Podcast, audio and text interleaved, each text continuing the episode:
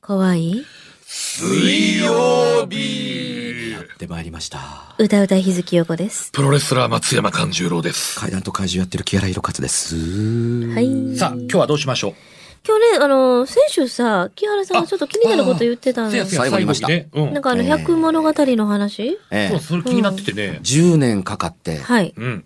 いや、遡ること、1990年に、うんえー、新耳袋という一冊の本を出して、はいはいそれから8年後に、えー、全10巻で再スタートを切るという新耳袋をやって、うん。えー、共著で、えー、百物語全10冊、うん。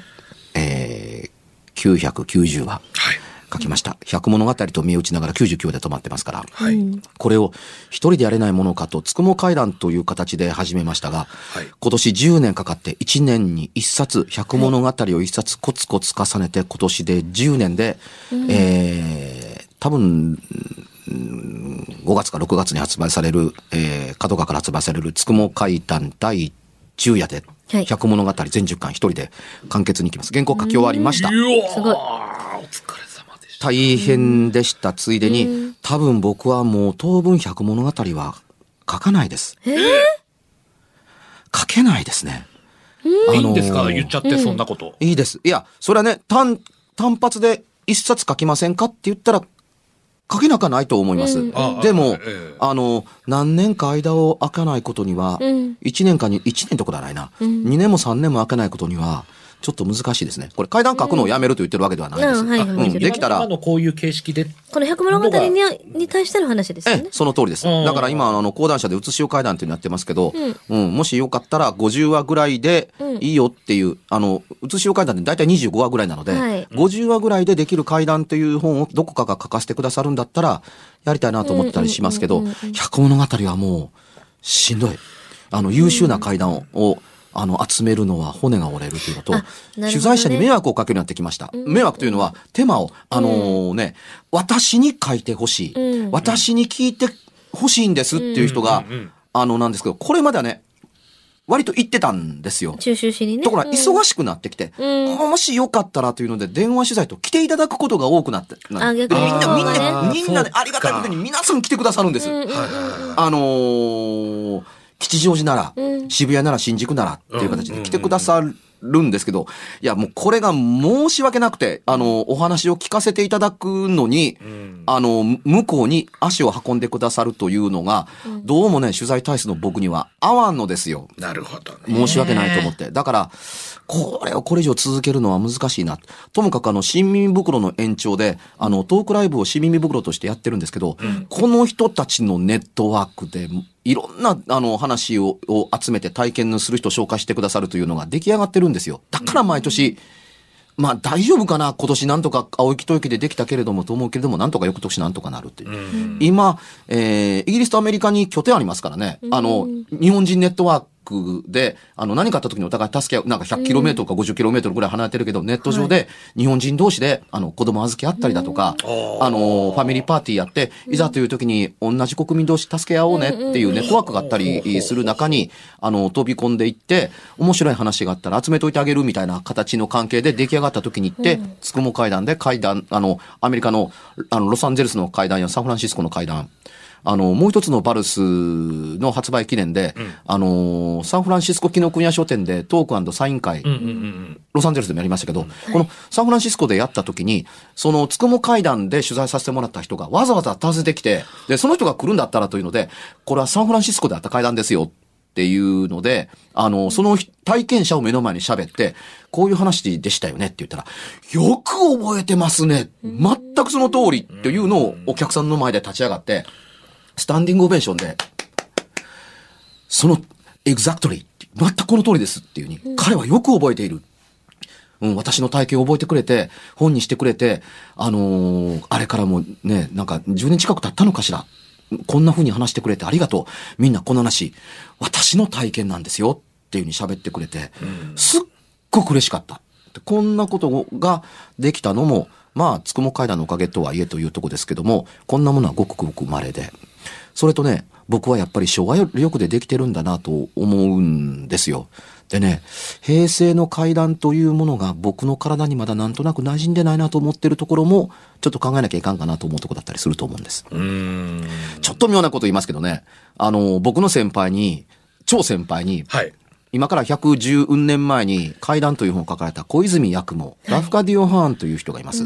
この人が明治期に、あのーニューヨークで、あの、階段という本を出版したんですね。はい。で、明治期に、あの、出た本ですから、このな話の中に、本の中に収録されている話は、ほとんど江戸期の話です。うんうん。つまり、明治になって、江戸の話が載ったわけですね。はい。だから、ある意味で言うと、新耳袋っていう本や、僕のつくも階段って、平成になったからう、ん。昭和の階段が書けたっていう。うん次の時代の人間、次の時代になってうん、前の時代のものがまとめることができたと思ったりするんはい。ですね。もちろん、あの、極論言うと言語とは関係がないんですが、でも、あの、新しい階段というものが生まれるのには、多分、次の何らかの形に自分がシフトしないと、平成の階段を階段としてっていうふうに受け入れられないんだろうなと思ったりするんですが、はい先週の放送の続きをちょっと言いますけれども、はい。心霊とオカルトとホラーと怖い話と都市伝説が階段の中にごちゃごちゃに入ってわけがわからんようになっている話の取材率がえらい高いのが僕にとって辛いんです。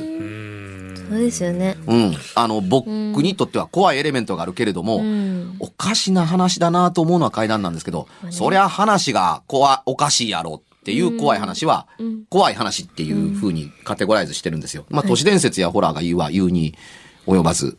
あのー心霊やオカルトは言うに及ばずですよね。心霊用語や、しあの、オカルト用語、心霊的解釈やオカルト的解釈が、あの、介入すると階段の出てくる余地はなかったりするので、うんうん。なので、あの、テレビだとかネットの影響というのが体験の中に割り込んでいて、とっても難しい。これ、このラジオを聞いてる人にのみ喋れるような話だと多分思うんですよ。だって、日本唯一の怪談専門番組なんだもん。うん。まあ、現代のね、その弊害の最たるもんなんかな。うんこの情報があの溢れた、、ね。ようこちゃんはよく知ってると思うけども、何度言っても僕は紹介されるときに、ホラー作家の木原博勝先生ですって言われる。はね。あ で、僕、ホラー書いてません。書い怪談てへん言うのに。名詞には怪異収集家と書いてある。あ、失礼しました。もう一度言い直します。ホラー作家の木原博勝先生です。おいおいみたいなね。そんな、そんな、ありましたね、そういうなんか。というか、しょっねちゅうでしょ、うん。まあね、せまあ、せめて作家にしてくれよだとか、できたら怪異収集家っていうとこですけども、あのー怪談ってホラーの中のカテゴリーに入っちゃってるんですよ。昔は、あのー怪談は都市伝説のカテゴリーの中に入ってたんですよ。はい。ん。怪談って都市伝説の一派ですよねって言ううんて、いいえうん。っていうことをやらなければならなかったりするわけですよね。ホラーと怪談は違うので、で、いろんなパッケージ産業を見てご覧になってもおおお分かりの通り、ん。なんたら怪談とついてあって、絶叫ホラー、ここについに完成みたいなことがあったりしたりするわけうん。うんうんうんですよ。うん。だから、ね、階段にこだわってここまで生きてきた人間だから、あの、注意してやりたいなと思ってるから、一からフィールドワークと取材をね、もう一回立て直そうかなと思ってるというので、百物語一歩引こうかなと思うんです。わかりにくいと思ってる人話、人のに、こういう言い方で覚えておいてくださいっていうう。ん。和風と日本料理は違うのだ。うん。確かに。あのー海苔巻きがあります。はい。これをね、アボカド使って巻いたカリフォルニア巻きっていうのがあります。はいカリフォルニア巻きは、日本料理ですか？違いますね。ますよね。違うと思います。ね。えースパゲッティ、あるいはスパゲッティ、スパゲッティは、あの、イタリアが本場の料理ですよね。はい。はい。うん。いくらたらこスパゲッティは日本料理なんですか？イタリア料理なんですか？それはイタリアかな？和風どうなんだろうなんであっ和て、風なんだけど、和風のテイスト。そうですねテ。イストなだけで和風でだけであって、それが日本食になるわけではそうですよ和ない風、。和風と感されて、うんはい。えーいますっていうところだったりしますよね。で、あのー似てるけれども違うじゃないかうん。っていうふうに、あのー思ってたりするわけですからっていうところですから、あの、ある意味で言うと僕はそのね、えー怖い風じゃなくて、ん。日本風の怖さみたいなもんだったりするから、で海外でもこれを通用するかどうかを試しに行って、向こうの体験はそうだけれども、あの、日本の視点ではこの話はこういう体験になるっていう。ところがこれを英語で訳されて向こうの人がでも、うん、その通りだっていうとか、あっからさまにこの世ならざるものを信じないのに不思議なことは信じるという国民性と出会ったりして、外から中を見るということをつくも会談でいっぱいやったっていうところで、うん全10巻、はい。990話書いて、一通りの満足は得たなと思う。一人でできたっていうのと、多くの協力者、およそ500人の方に協力いただきました。暫定。うん。あのーなんとかなったので、それが今年ね、いよいよ完結を迎えるので、最終話、実に興味深い。あの、こんな話で終わるとは思わなかった。じゃ去年の今頃どうやって終わんのやろどうやろうんっていうのが、あの、旧夜でいっぱいいっぱいでしたけど、終わった後、新耳袋は、あの、10夜のラストって、あの、4夜のラストに続くっていう形で終わる。これ計算して最初から取っておいてできたんです。場所から場所に向かって終わるっていう。はい。こんなラストになるとは、計算が、取材のおかげですね。聞いたおかげで、あのーその話に触れた瞬間に、この本は終わろうとしている。あの、終わっていいよと言わんばかりにやってきたっていうに、これで終わりなさいっていう話がやってきたと思う、連続8話で、あの、人で終わります。昔の人はすごかったっていう、一人の老人と孫娘で、孫娘が、あのー子供の頃の体験がほとんどですけど、高校時代と就職した時の話で、就職した後におじさん亡くなるので、話が完結するという話、全8話で完結するんですけど、現代に警鐘を鳴らすかのような、ええ話で終わることができたので、はいあのーちょっと、あのー感激してたりします。楽しみですね。そうですね。昔の人は、あの、木すごかった。原さんからのね、こう、ちょっとびっくりな、ね、お知らせ。せっかくなので、その最終話はい。になるのうちの一番最初の話、ちょっとしておきましょうか。あそうなんですか。これ最後の話今日聞いた人すごい。これはラッキーですよ。いちね。早くね。今日聞いた人はって、ポッドキャストでも聞けますけねど、ね、あね。さすがに名前はね、本に、あの、なぞらえて、あの、うん女性ですけど、S さんとして、S 子さん、S さんとしておきます。はいエッサ。S さんのおじいさん。これ、もちろん、あの、ちょっと前の話です。昔の話ですね。あのーこのおじいさん、昔ね、あのー修行に明け暮れていて、家になかなか帰ってこなかったんですって。なぜそうなったのかは一切語らってくれなかったので、わからないんですが、山の中に入ったまま帰ってこないって。本人は修行とそう、そうして何も言わないって。修行に行ってくるわ。って山の中に入って、何日か帰ってくる。何日か帰ってこない。で家にしばらくいたかと思うと、また山の中に 入っていく。うん。これを繰り返していたんですけどね。やがて、あの、エッサーにとっては曽祖父にあたりますね。親から、はいあのー頼むから家に帰ってきて、帰ってきてくれ。家を継いでくれ。家名が絶える。家がなくなっちゃうっていう。あの、長男が継いでくれんことには。うん。頼むから、いないのならともかくいるわけですから、うん家を継いでくれというので、家に戻ってきて、あの、今でいうところ農家を継ぐわけですね。昨年孫のこの人が生まれるわけですけど、あの、そこそこその、お、お、お、おちっちゃなお嬢ちゃんになった時、あの、このおじいちゃんと触れ合いが始まります。このおじいちゃん、毎朝、あの、夜、夜明けとともに起きて、家の周りをこう、ぐるぐる回るわけですよ。で、ぐるぐる回っては、空を見たり、あの、その先の林を見たりしながら、くじを切るわけです。くじってわかります？はい。林、病、と。と、社、会、人、列、在、善、えい何やってるか子供にはさっぱりわからない。ねえ、おじいちゃん。何やってるの？どうしてそんなことしてるの？うん。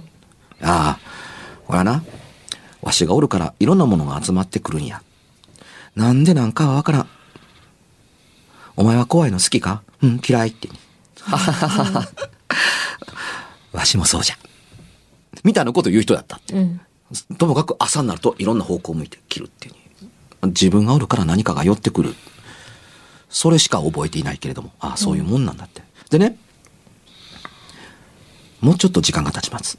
ある時、二人で犬の散歩に出かけていった。この人にとってはもう小さい頃からおじいちゃん、スーパーマンでかっこええんです。意味がわからないけど、かっこええって。うん。気合が入ってて、まあ気合を込めてるんですけど、かっこいい。もうもうおじいちゃん大好き。おじいちゃん散歩行こうってうおじいちゃんと一緒に散歩に出たって。山道の下の、えー、細い小道を歩いてる時に、すごいもんですね。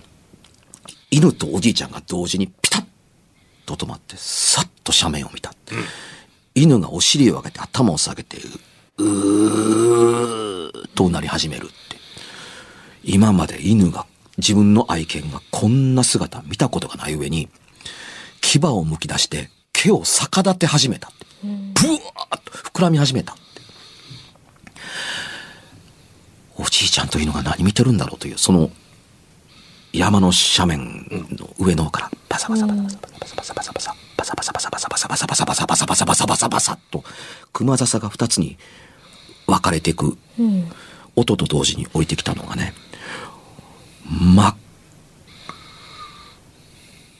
黒の人の形をしたものが道がないんですよ熊笹が生えてるから。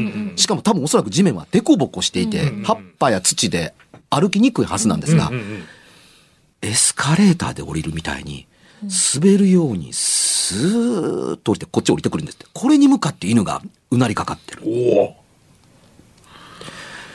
おじいさんそれを見てると、えー左手首で拳を作って、えー右手首でね、右手で人差し指と中指をこうやって作る。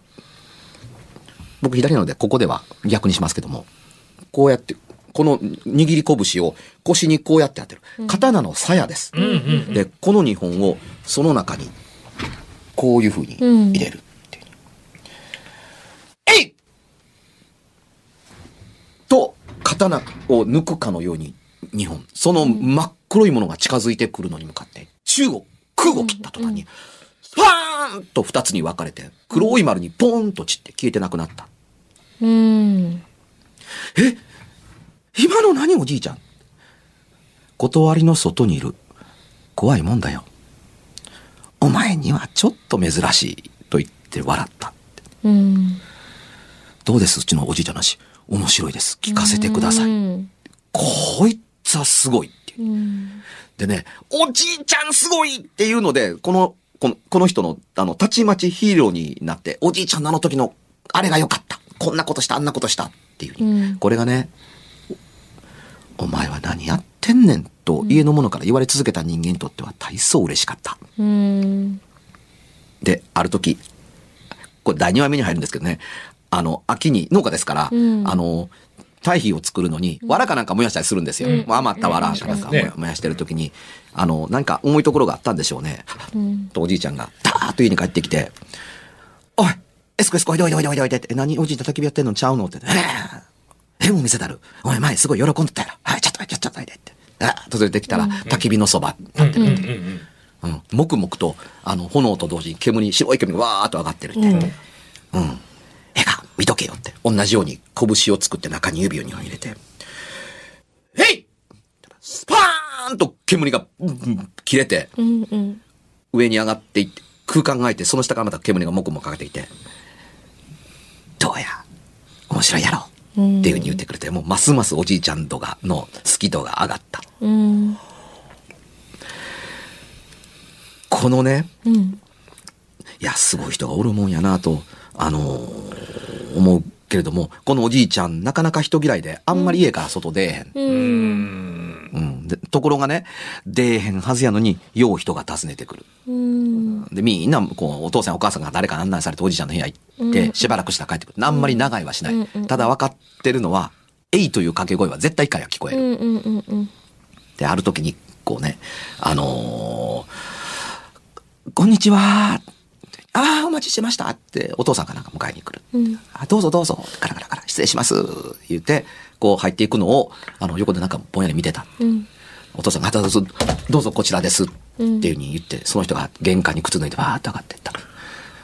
その人が玄関に上がっていった。その人が玄関に上がっていった。え、同じ人が3人？って言って、そば入って。お父さんの後ろに3人が行列する。同じ人が。え、三つ子？ふっと反対側見たら、玄関に靴1個しかないっていう。え、げえ、靴1個やん。うん。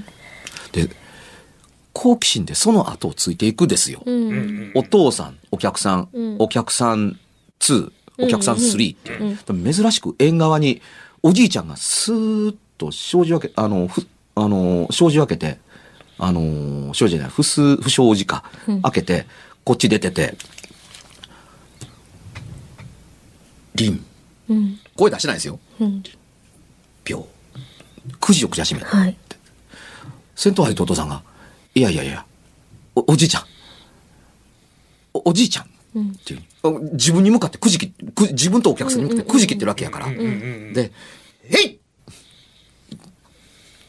て言っただけ、お父さん、お父さんは、あ、え、なんでくじきったえいって言うだけやけれどもっていうとこだけど、後ろに歩いていたエスコさん見えてたって。うんえいと気合一戦、くじ切った後、あのー二人の後からついてきた男の人がパンと消えてなくなった。うん。